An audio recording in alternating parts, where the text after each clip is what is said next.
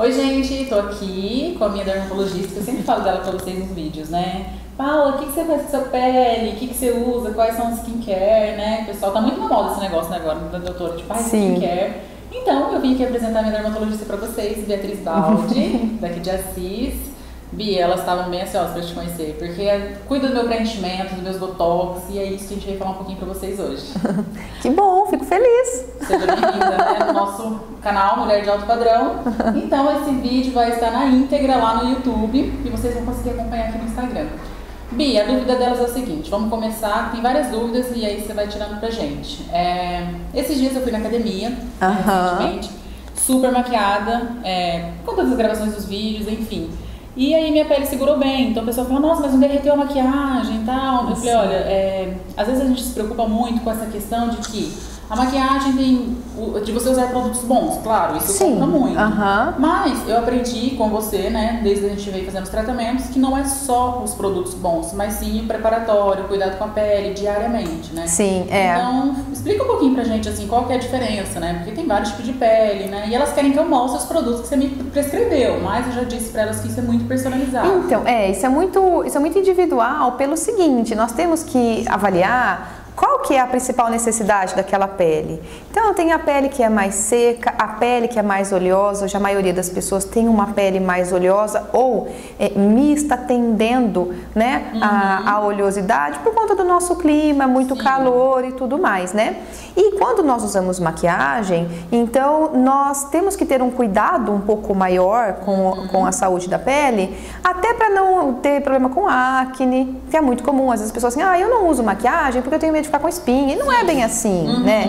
Se a gente tiver uma pele bem equilibrada, não vai correr esse risco. Sim. Até porque Né? a gente acostuma andar muito com maquiagem, né? Sim, e mesmo assim, os filtros solares hoje, a maioria é com base.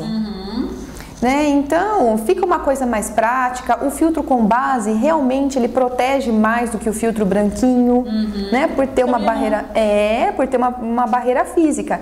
Então, inclusive para quem tem melasma, nós indicamos até o filtro com base, ao invés do branquinho. Sim, porque senão tem que usar um branco muito branco, aí fica feio, ninguém quer usar. Né? Então acaba sendo uma coisa mais saudável e mais prática. E hoje nós temos os filtros com base, com toque seco, enfim, né? Então, primeira coisa, nós temos que ver ali qual o tipo de pele, né? Então, qual vai ser o cuidado básico que aquela pessoa deve ter? Então, assim, é, falando rapidamente, então, a limpeza, a hidratação e a proteção. Uhum. A gente vê no mercado hoje, é, mercado que fala de farmácia, né? A gente Aham. vai em laboratórios, às vezes você vê até os tônicos prontos para comprar. E aí as pessoas ficam assim, mas eu uso tônico, eu uso isso. Qual que é a importância de uma preparação de pele? O que, que você Sim. indicaria para usar? Que Então. todo mundo poderia usar, né? Não, é, a gente não falando assim de pele para pele, né? Você indicaria cada qual o seu, o que, a sua necessidade. Mas assim, ah, é, vocês podem usar de modo geral o tônico, a limpeza, que é o Sim, básico. É, o sabonete é o sabonete normalmente a gente indica um sabonete mais leve, um de bebê, por exemplo, todo mundo pode usar. Sim, Tá? é bem acessível, né? Então, você vai lá no mercado, você compra um sabonete de criança, um sabonete de bebê. Então não faz mal, todo mundo pode usar. O tônico, o que, que a gente deve. é, quando que a gente usa o tônico? Por que, que a gente usa o tônico? Então, assim, ele vem complementar a limpeza. Alguns tônicos eles vêm para acalmar aquela pele. Então nós temos produtos específicos para quem tem rosácea, para quem tem uma pele mais sensibilizada, Sim. tônicos específicos para controle de oleosidade. Então é importante a gente associar. Mas por exemplo assim, você faz uma limpeza de repente com soro fisiológico, alguma coisa assim, né? Sim. Tá errado? Não, não tá errado e é uma coisa básica que não vai fazer mal para ninguém, né? O filtro solar, é, aí o filtro solar já fica uma coisa um pouco mais é, individualizada, né? Porque nós temos o filtro em gel, gel creme, creme, ah, o filtro que é fluido, o filtro para uma pele oleosa, o filtro toque seco. O toque seco, ele é a mesma coisa que o efeito mate? Ele é a mesma coisa do anti-oleosidade? Não, são três coisas diferentes. Tem muita coisa no mercado, É, né? é. Então, às vezes a pessoa com a pele oleosa chega pra mim e fala assim: ah, eu tô usando um com toque seco. Ah, mas eu tô cheio de acne. aqui." Não, mas espera aí. Aí eu vou lá e prescrevo um, é, para controle de oleosidade. Eu falo assim, mas não é o toque seco? Não, não necessariamente, né? Que hoje os filtros de boa qualidade, eles vêm com ativos. Ah, entendi. Então, resumindo, né, basicamente, limpeza, né, que é o sabonete o tônico, a proteção e a hidratação. A, a hidratação, uma, um mito, né? As pessoas falam assim, ah, mas eu tenho uma pele oleosa, preciso hidratar? Como é que eu vou hidratar? Vai piorar. Uhum. Gente, a pele oleosa pode ser uma pele oleosa desidratada. Nossa, não creio. Sim, então a pessoa tem aquela pele, pele super oleosa, lava, lava várias vezes, aí começa a ter descamação, fica irritado. Nossa. Então, é, começa a fazer alguma área mais sensível. Uhum. Então, nem sempre a pele oleosa é uma pele hidratada. Entendi. Hum? Doutora, tem aquele Nivea, que todo mundo é, fala muito, hum. né? É muito, acho que desde a época de nossos avós, né? Uhum. Aquele Nivea de latinha, é. e eu vejo que muitas maquiadoras utilizam ele ainda. É, é. legal, assim? Ele é, um hidra... É, ele é um hidratante, é um creme bom, uhum. né? Só que ele é um hidratante, um super hidratante. Que ele, a gente percebe que ele é bem pastoso, é. bem grosso, né? É. Então, para quem tem pele oleosa, tem que tomar um pouquinho de cuidado. É, tem que tomar um pouco de cuidado. Aí a gente vai... Uh, é, preferir produtos que tenham uma base mais fluida, né? Uma composição assim com um pouco mais em gel, mais água termal. Legal, não é? Isso é bom. É. Porque a gente vai fazer maquiagem e a gente percebe que a maquiadora eu sou muito observador, observadora, né? Então a uhum. maquiadora passa lá o bruma fixante, que é meio que pra dar uma hidrataçãozinha, né? uma molhadinha, como se fosse um água termal. Uhum. E aí passa esse Nivea, né? Uhum. É, ou um creme mais denso, mais grosso mesmo. Então, para quem tem. Eu tenho uma. Na verdade, a minha pele mais oleosa, né? Você trata isso também, é o nariz, uhum. a região do nariz. Sim. Mas é o nariz, ele naturalmente é, fica mais oleoso mesmo? Sim, é normal, porque ah, é a maior quantidade de glândulas sebáceas. Ah, então, ó. É normal. Sempre, não vou colocar essa dúvida para vocês aí, porque perguntar para a doutora. É. Em contrapartida, então, é isso, né? A proteção, né? Protetor uhum. solar, cuidar, hidratar e quebrando esse mito, né? Que a oleosidade não, não tem a ver. Mesmo que a pessoa tenha pele oleosa, ainda assim pode ser falta de hidratação. Sim. Né? E, e aí, doutora, uma outra dúvida também em relação à questão da maquiagem, enfim. Uhum. Elas querem saber também do Botox. Uhum. Né? O Botox está muito em alta. É. E eu vivo falando para elas o seguinte, eu e a Camila. A doutora que faz o nosso Botox, você tem uns dois anos, né, doutora, mais ou menos, ah, que a gente faz. E eu tenho 28, né? Vou fazer 29 agora. Mas eu falo, se eu soubesse, eu tinha começado antes. E por que a importância de começar antes? Porque as pessoas falam, ah, mas você é. nem tem, né? Então, qual que é a prevenção, o botox é. preventivo? exatamente isso. Fala assim, ah, mas você não tem ruga. Por que, que você uhum. vai colocar o botox? Então, gente, uma coisa são as rugas estáticas, aquelas rugas que já estão ali, uhum. aquela, aquela região do rosto que já está marcado. E outra coisa são as rugas dinâmicas, aquelas que se formam pela contração. Por exemplo, o pé de galinha. Uhum. Então, o pé de galinha ele se forma pela contração do músculo orbicular do olho. Então, ele vem nessa região lateral a gente franze ali, forma as linhas, né? Algumas pessoas têm uma força maior nessa região. Então tem uma tendência a formar as linhas mais cedo.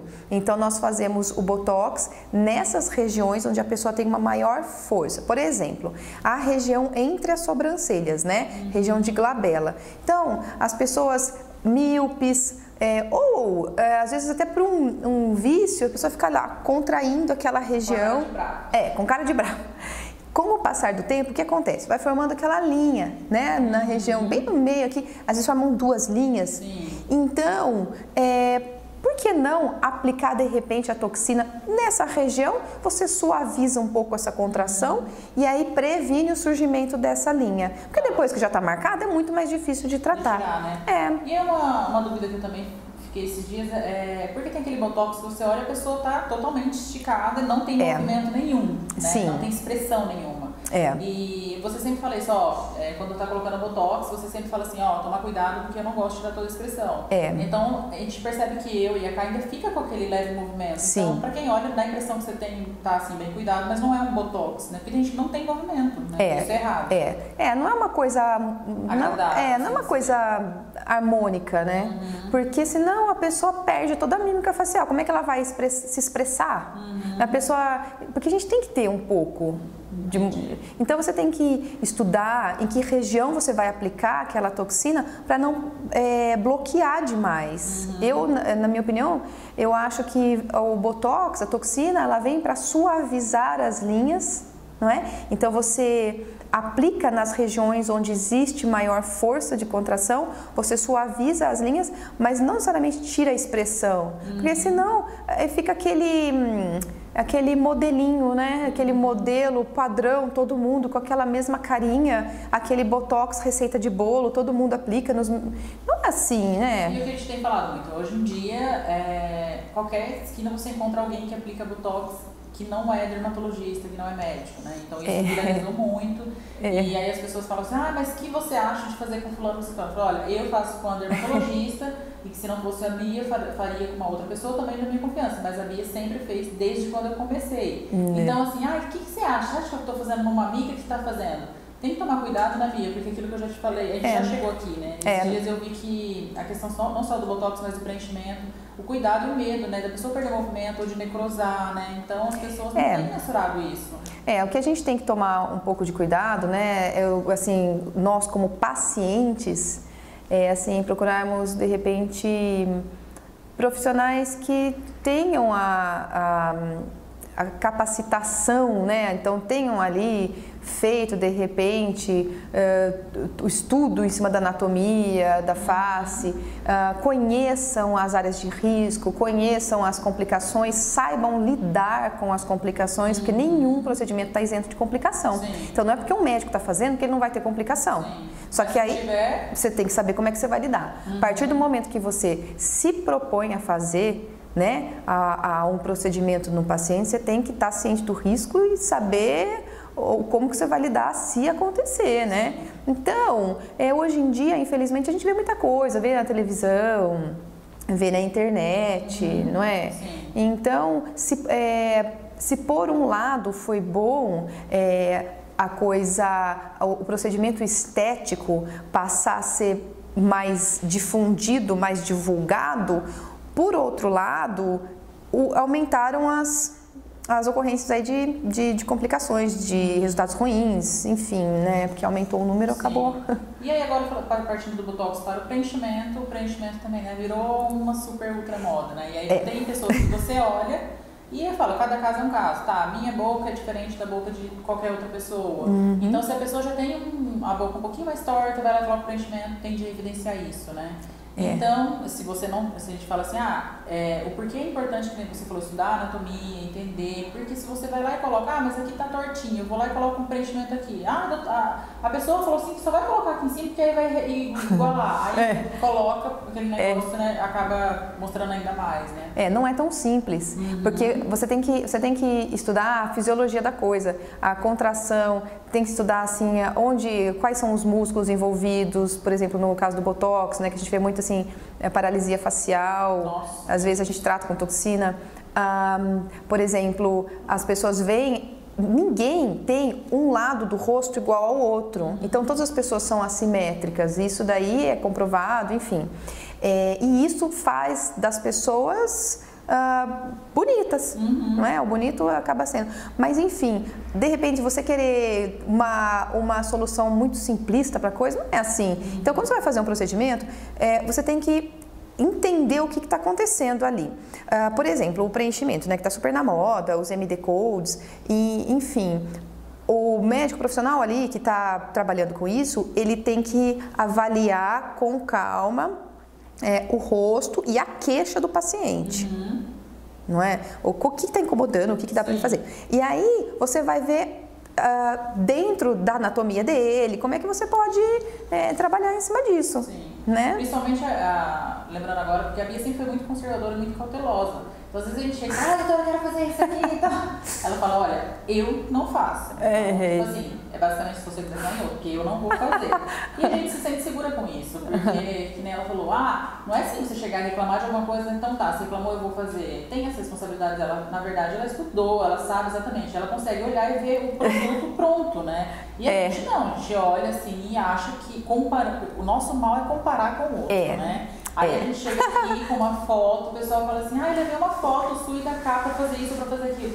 Fala, gente, desde coloração cabelo, aliás, tudo na nossa vida é feito pra gente, né? É. E aí o pessoal chega aqui e fala, não. Não, mas eu quero uma boca assim. né? Eu falo assim, não, mas peraí, vamos fazer. Se eu colocar uma boca assim, olha no conjunto, deve ficar um negócio meio diferente. Não, não é proporcional. Uhum. Não é uma coisa, não tá harmônico pro seu, pro seu biotipo. Uhum né? Então, assim, tem tudo isso. Tem, questão é... da altura, a questão também da... Agora que virou essa moda do preenchimento, como que fala? Malar? Na região da mandíbula. Da mandíbula, né? Às vezes você olha aqui, gente, você vê assim, é totalmente fora de baixo. Então, o vídeo tá vindo aqui para vocês, a gente veio tirar essas dúvidas justamente para tomar um pouco de cuidado. Como é uma pergunta muito frequente pra gente, ah, tem é. investimento, ah, fez isso, ah, fez aquilo. Então a gente está querendo trazer mais esse cuidado para vocês. Então, cautela, né? A Bia aqui, ela atende aqui em Assis, então quer marcar uma consulta, uma avaliação, vale a pena e fazer com um profissional realmente da área, né? Da dermatologista, ela vai entender todo esse é. conjunto, né? Senão depois fica lá com a boca meio torta, né, Bia? E depois, ah, meu Deus do céu, o que eu vou fazer? É. Então, a gente queria trazer esse esclarecimento para vocês. É, em contrapartida, tem uma outra dúvida, doutora, que eu vou uhum. tirar elas perguntam para mim assim, já me perguntaram se eh, eu já tomei Roacutan, ah, né? Eu trabalho com imagem, com vídeos, uhum. né? Tenho uma pele um pouco mais oleosa. E aí eu acabei tomando o Roacutan. E quando eu tô em crise, de repente é, meu sistema nervoso está mais ativo, assim, tô mais estressada, então a minha pele realmente corresponde mais, responde mais a isso. E aí a doutora é, vai quebrar um pouco do mito. Doutora, perguntaram o seguinte, ah, a pele está muito assim, com muita acne. Eu nunca tive muita acne. Mas tem gente que tem a pele com muita acne. Fala, se eu tomar, uhum. é, quais são as reações mais comuns né, uhum. do Roacutan ou do isotretinoína? Uhum. É, e se é verdade que a pele primeiro, tipo assim, ah, estoura super nas acnes e depois volta ao normal. Eu não, não me recordo disso. Pode esclarecer essa dúvida? É, olha, é assim, ó. É, a isotretinoína, ela ficou assim super na moda, na mídia aí, né? Como um milagre para quem tem espinha e pele oleosa. Uhum. Não é bem assim. Porque a gente hoje tem que ver se de repente não é um caso de acne da mulher adulta, onde a isotretinoína não vai ser, claro, vai ajudar muito, mas de repente existem outras opções de tratamento não é? A isotretinoína ela vem para melhorar a acne, ela vai, ela vai agir sobre as glândulas é, sebáceas, então ela vai sim diminuir a gravidade da acne, ela vai controlar a oleosidade, tá? Mas é, existe uma série de efeitos colaterais é, existe um ressecamento não só da pele do rosto, mas da pele do corpo todo, ressecamento de mucosa, então a região labial ela sofre um pouco, a, a, os olhos, né? Então o ressecamento a, nos olhos, então quem usa lente de contato, normalmente eu oriento que tome né, cuidado, é, eu gosto de suspender até a lente de contato enquanto estiver em uso do Roacutan. então assim, existem esses efeitos colaterais. Uh, e existe aí uma, uma enxurrada de perguntas a respeito dos efeitos psicológicos do Roacutan. Uhum. Não é? Se o Roacutan realmente induz depressão? Sim. Se o Roacutan está associado ao aumento no índice de suicídio, olha isso, que coisa super grave, né? Uhum. Então, assim, em bula, nossa, isso aí está descrito tá, lá, né? Porque né, quando é, foi feito o estudo uh, da, da, isotretinoína, então houve ali, né, uh, caso de suicídio e eles uh, têm que colocar, é, é, tem que colocar, né, em bula isso, mas na época em que o Roacutan surgiu, ele era um, indicado para adolescentes com acne extremamente grave, pessoas com acne extremamente grave. Então, até onde a fase uh, da, da adolescência não, é, não está associada a um índice maior aí de depressão, uhum. né? até onde é, o suicídio não é uma das principais causas de morte entre os adolescentes, infelizmente, Sim. não é?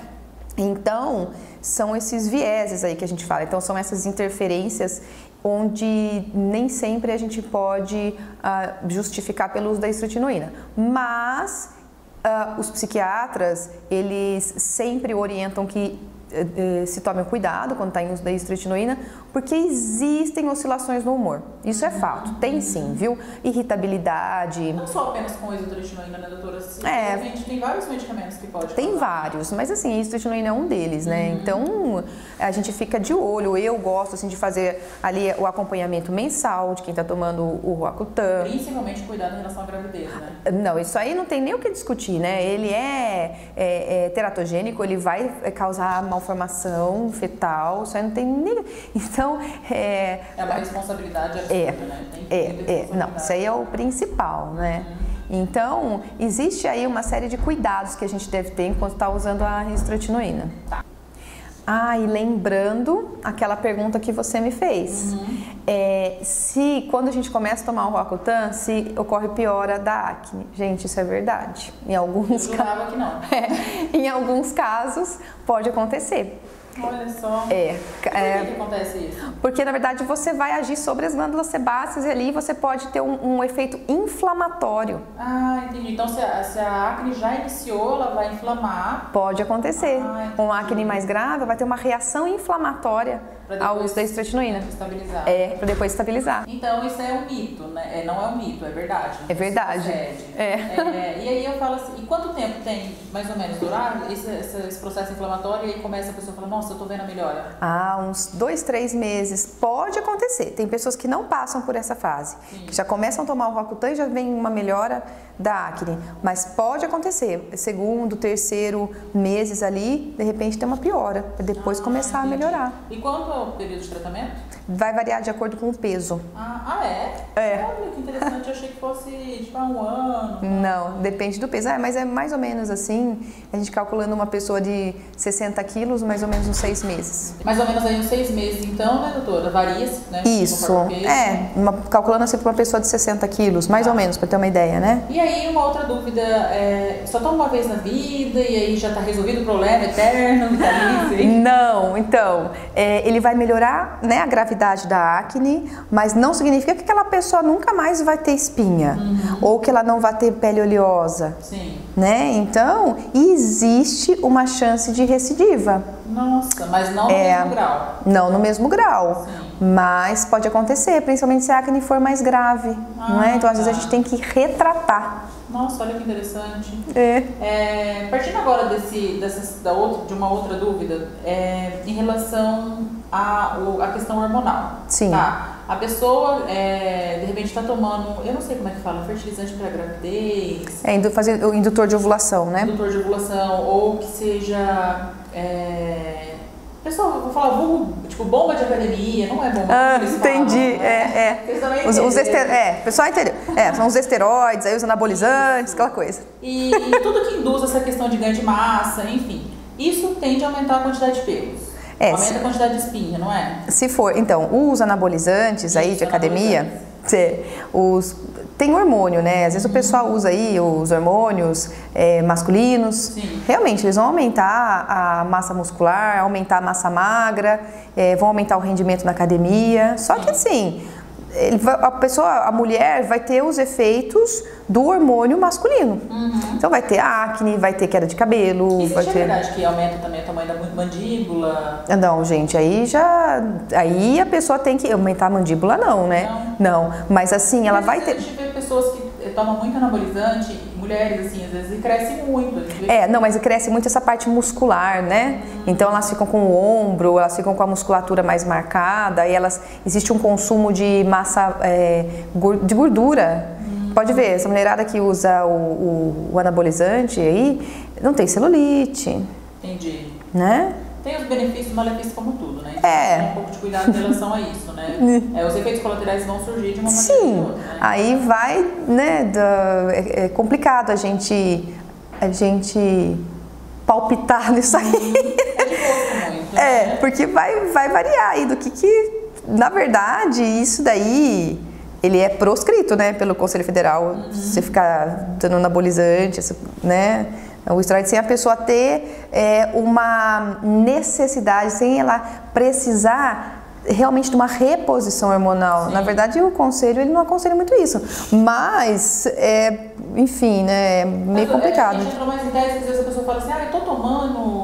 A pessoa toma. Toma alguma coisa e depois fala assim, ah, mas a minha espinha tá muito porque eu tô comendo chocolate. Então não tem questão a ver com- isso, né? Então. Entra nessa questão do descontrole, a questão É. da gordura, né? Então, O pessoal põe a culpa no chocolate, né? do chocolate. É, quem vai lá pra academia e toma aquela coiseira lá, olha, o chocolate é o menor dos problemas, né? É o me- menor dos culpados aí. Mas assim, que- enfim, quem não, quem não toma nada, né? Adolescente lá que não toma nada, até onde a alimentação influencia? Gente, ó, é comprovado que a alimentação rica em gordura e alguns açúcares, né? Muito açúcar, é, piora.